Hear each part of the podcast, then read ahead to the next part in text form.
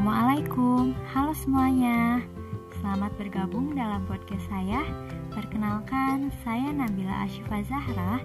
Dalam podcast kali ini, kita akan membahas mengenai persyaratan pendirian bank, bentuk dari badan hukum bank, kerahasiaan bank, serta sanksi dari pelanggaran kerahasiaan bank.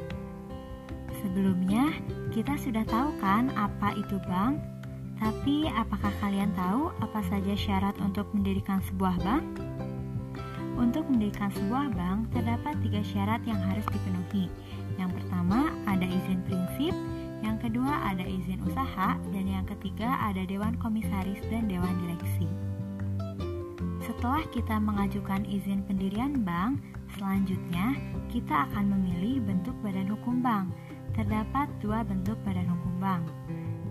Pertama ada bank umum yang terdiri dari perseroan terbatas, koperasi, serta perseroan daerah dan yang kedua ada bank perkreditan rakyat yang terdiri dari perusahaan daerah, koperasi, perseroan terbatas, dan bentuk lain yang telah ditetapkan oleh pemerintah. Di dalam bank, tentunya bank harus selalu menjaga rahasia nasabahnya. Rahasia bank merupakan segala sesuatu yang berhubungan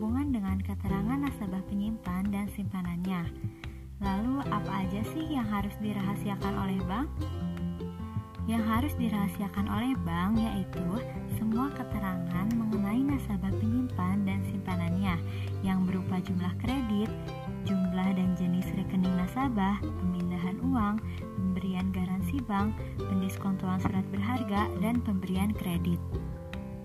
Terdapat dua sifat dari rahasia bank, yaitu ada teori mutlak dan ada teori relatif.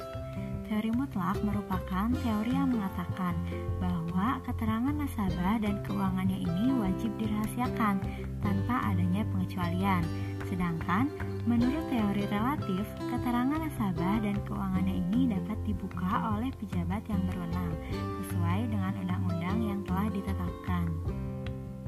Dalam rahasia bank terdapat beberapa pengecualian rahasia bank, yaitu untuk kepentingan perpajakan, untuk kepentingan penyelesaian piutang bank, untuk kepentingan peradilan pidana, untuk kepentingan peradilan perdata, untuk keperluan tukar menukar informasi bank, dan untuk pemberian keterangan persetujuan nasabah.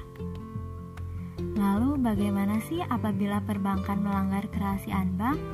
Apakah ada sanksi yang harus diterima oleh perbankan?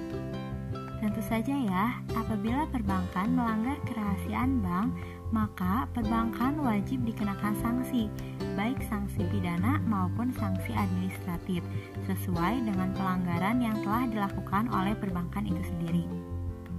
Baik, demikian untuk pembahasan kita kali ini. Terima kasih telah mendengarkan podcast saya.